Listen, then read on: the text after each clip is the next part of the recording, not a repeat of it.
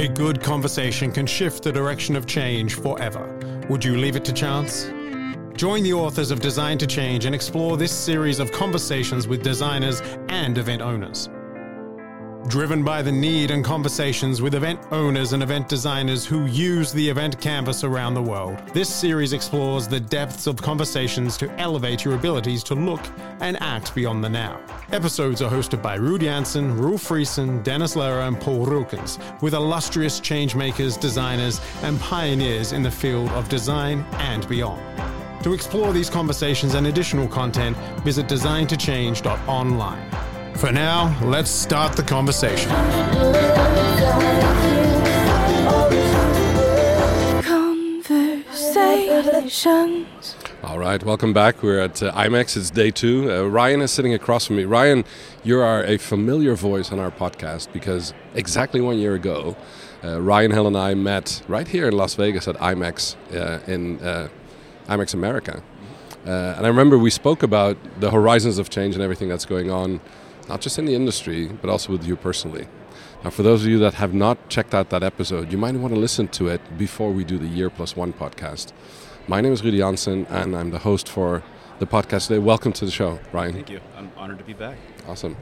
Um, so, Ryan Hill, amongst other things, is, is, is an alumni of the College of Extraordinary Experiences, which is how we got connected through Tahira Endean, I think, uh, mm-hmm. who does the instructional programming.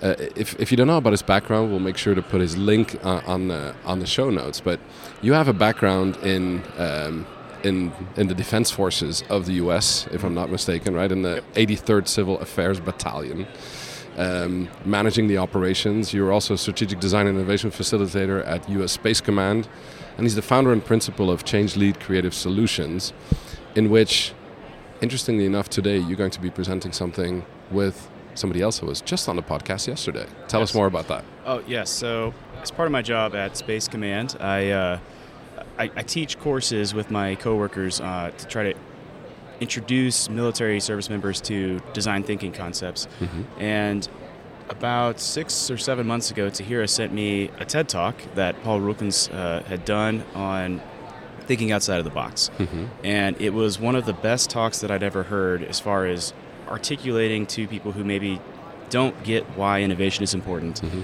uh, why it is important. Like, why do we need innovation? Why do we need to be challenging our paradigm or our perspective? Uh, and what we can gain from doing so. And it's a short 10 minute video, so we included it in our lessons. And I told Tahira that I loved it and that we, you know, I watched it once and we threw it right into the curriculum. Yeah. And, uh, she offered up a chance for me to work with Paul here at IMEX this year, and of course I'm not going to say no because yeah. if you get a chance to meet your heroes, you want to do that. So yeah, yeah. Uh, I said yes, and he has been very gracious. I do feel like I am the supporting actor this uh, this time around, and he is he's definitely the main event. Mm-hmm. Uh, but it's it's a real privilege to have been able to work with him and I'm, I'm, excited for our session this afternoon. I think it's going to be it's going to be a lot of fun for everyone that shows up. Absolutely. So yesterday we had Paul Rulkens on our podcast. He's also one of the uh, co-contributors to the uh, Design to Change book, which these conversations are sitting on top of. Right. So the book is about the conversations between event owners and event designers and how those conversations can best work. And in the book, he, he illustrates a lot of the um, uh, let's say executive perspectives, right? So how does an executive event owner look at an event as the one that instigates the event in the first place? Um, you do you deliver a lot of training. You've been to a lot of events, and here you are at the second edition for you of IMEX America, if I'm not mistaken. Mm-hmm. Looking at a year back and setting your horizon of change, we uh, we do these year plus one podcasts do you remember the horizon that we spoke about last year? And how do things look in 2023 for you, Ryan? Well, I think last year w- it was sort of like drinking from a fire hose. Mm-hmm. Uh, it was the first time that I had been to IMEX. Uh, I had only just kind of d- discovered the events and experiences industry. Mm-hmm. I think the College of Extraordinary Experience was really my first deep dive into what experience design means. Mm-hmm.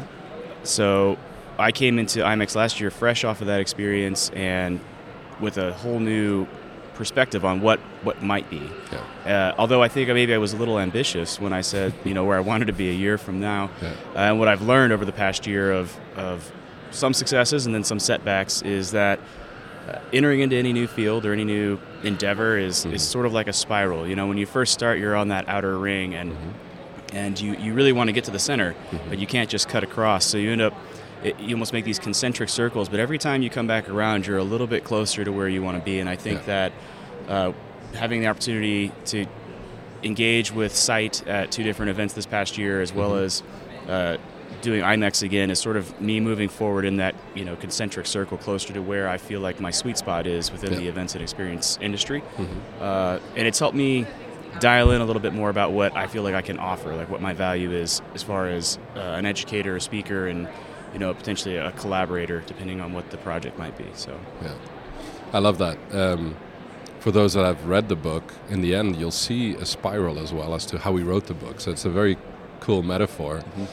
Um, it started out of very raw conversations that uh, you know Roel and Dennis and I had been having.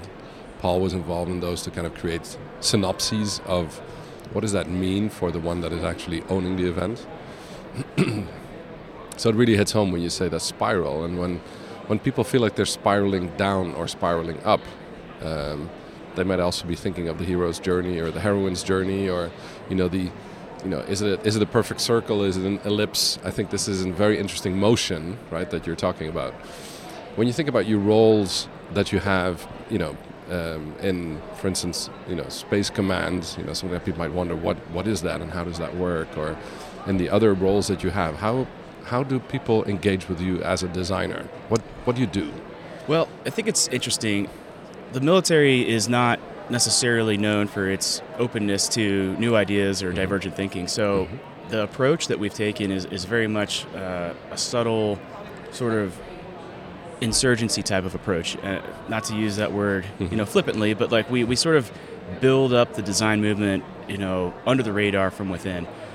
However, for, as a service member, I do have to show up in uniform some days. So when we're doing the courses, I don't do that. I show up. We dress in, you know, suits, and th- I find that that helps. Um, it's very appearance. easy when you can see someone's, you know, rank or their badges or whatever to just kind of put them in a box mm-hmm. and and leave it there. Mm-hmm. When I am devoid of that, and I'm talking about the content that I, I know very well, mm-hmm. you know, they immediately assume that I know what I'm talking about. That I, you know, have something to offer them, even if they're 10, 12 years ahead of me in their career progression. And uh, I think it's always been fun when I see them after the classes around the, the building, uh, and they realize that you know, we, oh, I didn't realize you were just a just a captain or just a major or whatever. It, it's it's always kind of fun because I think that it helps challenge their perspective a little bit further. That Yeah. you don't have to be a senior ranking military officer to be able to add value at a strategic level. Yes. Uh, and I hope that that you know sticks with them when they get back to their own organizations, in the sense that like there is a lot of untapped talent down at the the middle, you know, ranks.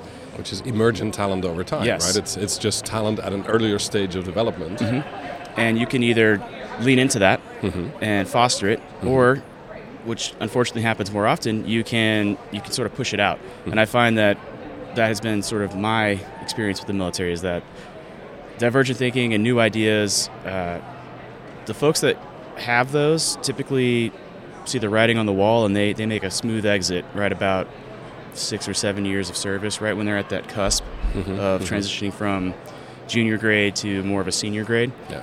Uh, because going forward, I mean, it just it becomes difficult, and the rewards really come for those that toe the line and Yeah. fit within the mold. Yeah. So you have to find that balance. Yeah, that's so interesting because you know we've had on this podcast show yesterday. Um, Paul actually, I, I titled him and tagged him, which is something I really dislike doing, but I did it back to him uh, because quite a few of the people that have gone through our program, the EDC Mastermind program, um, are people that have worked in the corporate environment for a long time and have maybe uh, been in that similar situation, which doesn't have rank and file, you know, in terms of the uniform, but it has it very much so in titles, roles, and functions. Uh, and um, being a corporate refugee, as he uh, entitles himself, right, um, is, is really an interesting kind of dynamic for people to break free. You know, we're just looking on the right here. Yesterday we had Rory and Rob from Encore talking about you know breaking free out of the mold of the way of doing things and thinking beyond those boundaries. What are you seeing here at IMEX America? You know, here on day two, the show's about to open. It's 20 to 10. We still don't, you know, it's just the exhibitors on the trade show floor. It's you can feel the tension before the opening of the doors at 10 o'clock. Describe what what's what you're observing here this year. I I said it to her yesterday, but I'll say it now for everyone's benefit. I think Mm. that the energy that I've noticed this year at IMEX is a testament to the amount of work that Tahira Endean has put in to the innovation hub and the education piece of it. Yeah. Last year, I had a 60-minute, you know, presentation on creativity, specifically how do we, you know, what is it and how do we cultivate it? How do we tap into the organic creativity that exists within our organizations? Mm-hmm. And I, it didn't go poorly, but I, I would say that it, across the 60 minutes, I had 15 to 17 people in and out because there's meetings and stuff, and people are, you know, some are for the first half, the second half, and the engagement level was was very low. They were much more passive. They weren't as open or willing to to get fun with it, uh, and so I, I was a little bit surprised. But uh, this year, coming back in, number one, uh, it's 20% bigger and it feels like it. Uh, this place is huge. We're wall to wall, it looks like, in here this time. And uh, I had a fireside chat hosted by Encore yesterday with uh, Anthony Vade moderating. And it was scheduled over lunch, and they asked me to do it fairly last minute. So I thought, okay, we're filling a time block, no big deal. I had fairly low expectations because of the timing and because of my experience last year talking about creativity specifically. I thought, all right, we'd be lucky if we get two or three folks to show up. I think we had it set for eight people uh, maximum, and I, we had closer to 27 or 28 show up, and we absolutely ran out of time. Uh, the questions they asked were very thought provoking. It showed that there was a lot of hunger and interest for understanding creativity and understanding how they can develop their own creativity and get more buy-in from their, their leadership to, to try innovative approaches or new processes.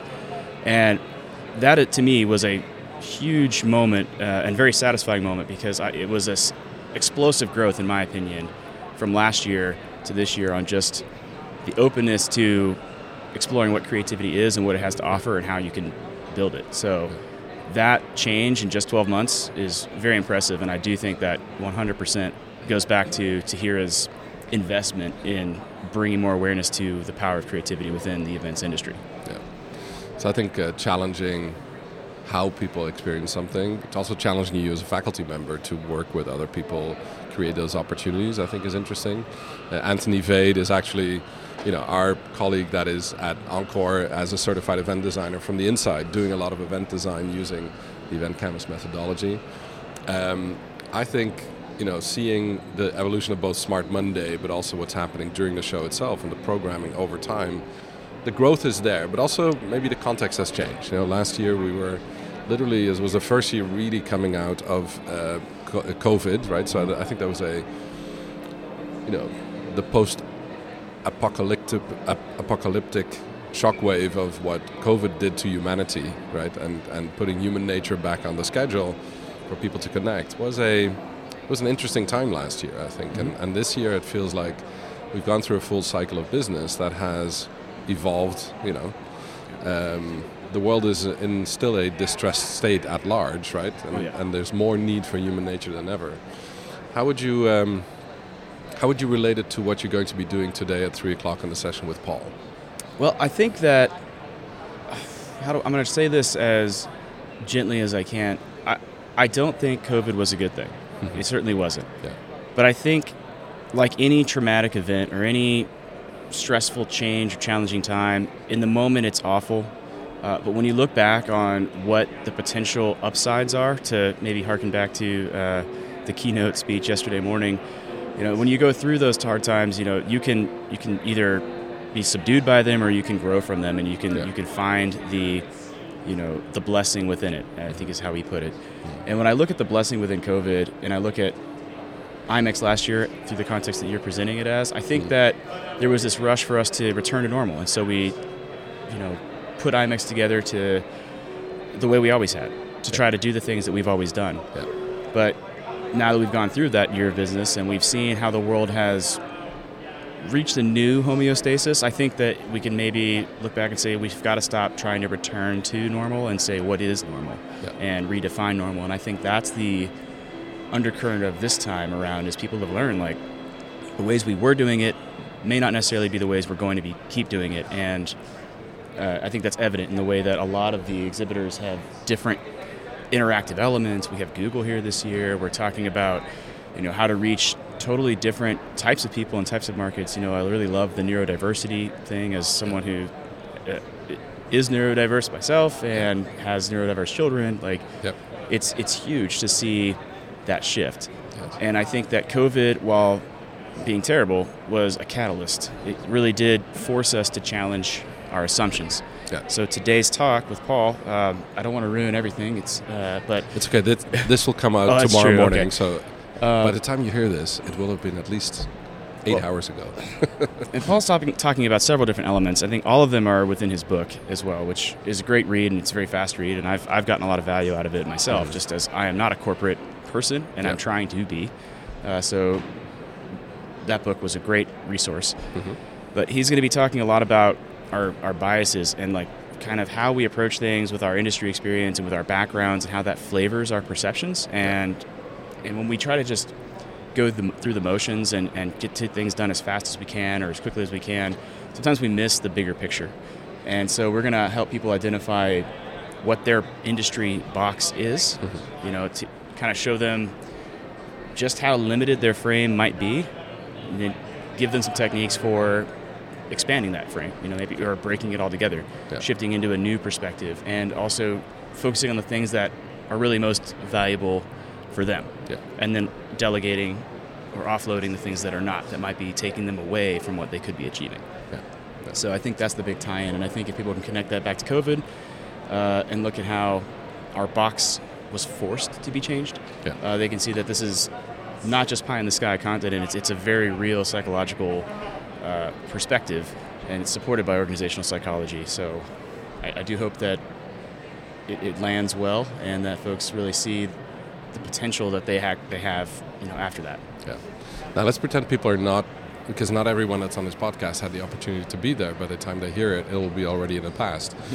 Um, if they would want to uh, experience swallowing that frog, which is a metaphor that uh, I know you will be using, and by the time people hear that you have used it, um, those are our masterminds that have been on this podcast uh, also before. that were part of writing the Design to Change book.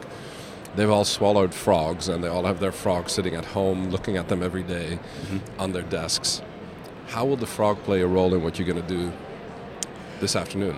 I think uh, I'm not 100% sure how Paul is going to deliver the call to action today. Um, I know he's going to do it, uh, but I'm sure he will develop that right up to the moment that he says it, uh, Yeah. based on the audience's energy and everything. Yeah. But I think the big thing is we're going to be asking them to sort of ex- examine, you know, what is their frog? What is that thing that's maybe defined by that industry box or their perception of what their standards and norms might be that is potentially holding them back from maximizing their true potential just this week at IMEX?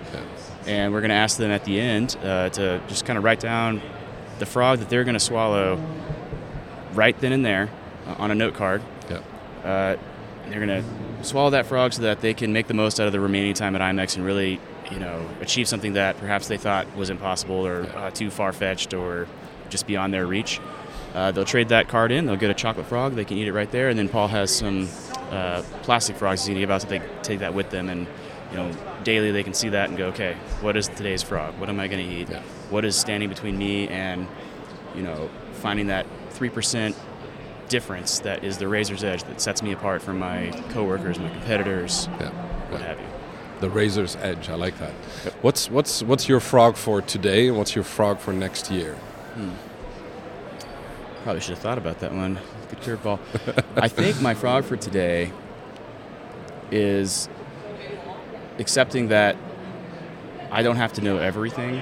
Uh, I'm working with someone that has a completely different approach to some of the same concepts that I do, uh, and I need to lean into the value that I do bring. I, I have, you know, completed my degree and my thesis on, on a particular topic. I'm very well versed in creativity and change leadership Yes. but I'm not an organizational psychologist, and I don't mm-hmm. have to be. Mm-hmm. So if I can't 100% uh, deliver and teach the content that Paul is providing, that's mm-hmm. fine. We're working together not because we both know the same things, but because we both bring different value to the conversation. Yeah. And so, my goal is to just embrace fully the the value that I do bring, and strategically quit and offload the value that Paul brings to him, and let him do Yeah. that. That's Yeah. his thing. Uh, strategic quitting is one of those other things that you know we focus on a lot and it sounds so easy but strategic quitting is one of the hardest things right i've been practicing it for the last five years and it's hard you have to keep reminding yourself what to strategically quit Yep, and actually, Paul's going to be giving uh, the attendees today some, you know, a couple of quick, tangible action steps they can take to start strategically quitting right now. Mm-hmm. Yeah, And yeah. that's kind of part of our frog segue, I think. So, Yeah.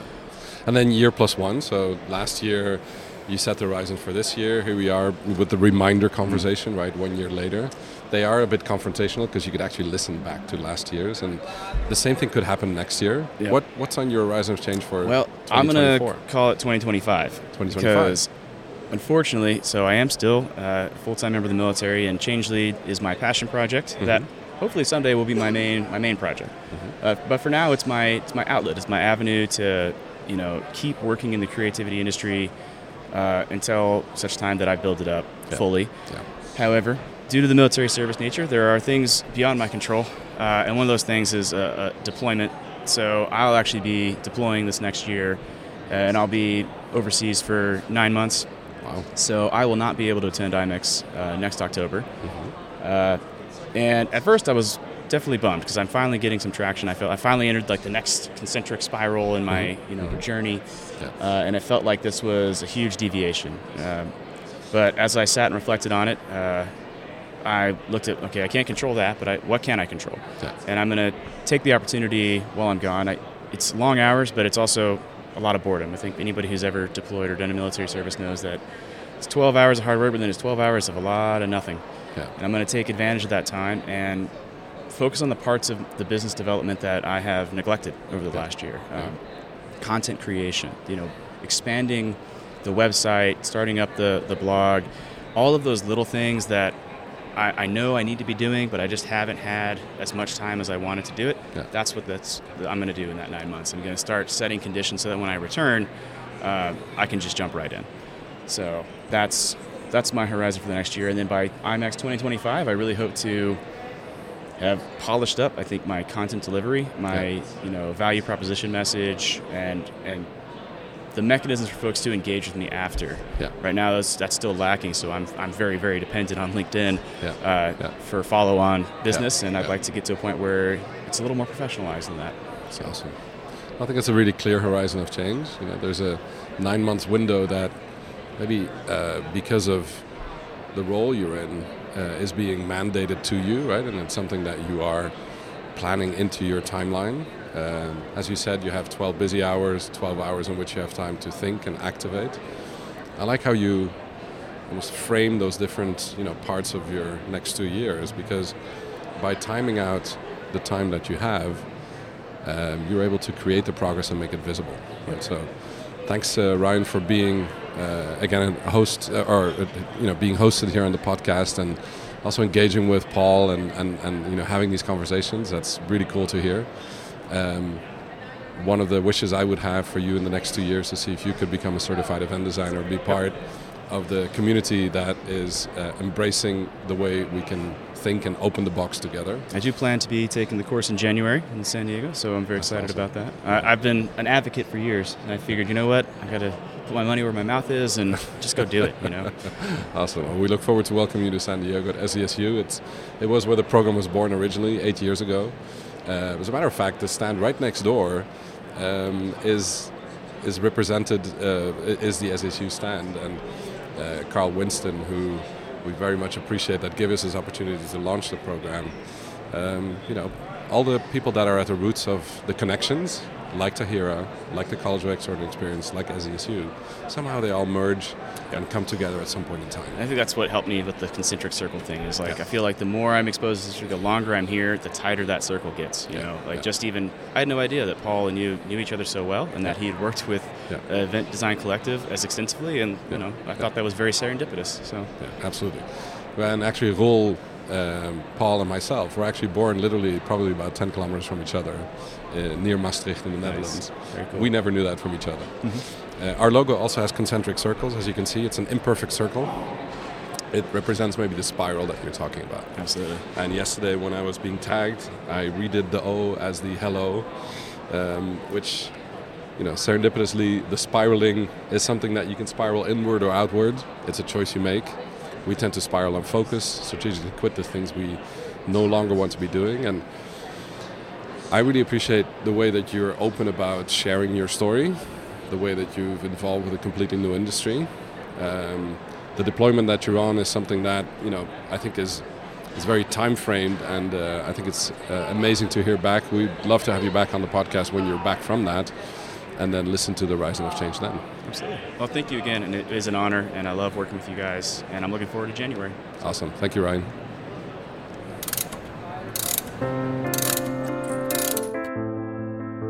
A good conversation can shift the direction of change forever. Would you leave it to chance? Join the authors of Design to Change and explore this series of conversations with designers and event owners.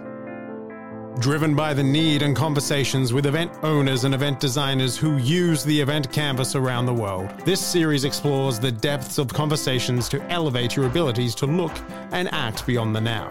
Episodes are hosted by Ruud Janssen, Roel Frissen, Dennis Luijer, and Paul Rulkens, with illustrious changemakers, designers, and pioneers in the field of design and beyond. To explore these conversations and additional content, visit designtochange.online.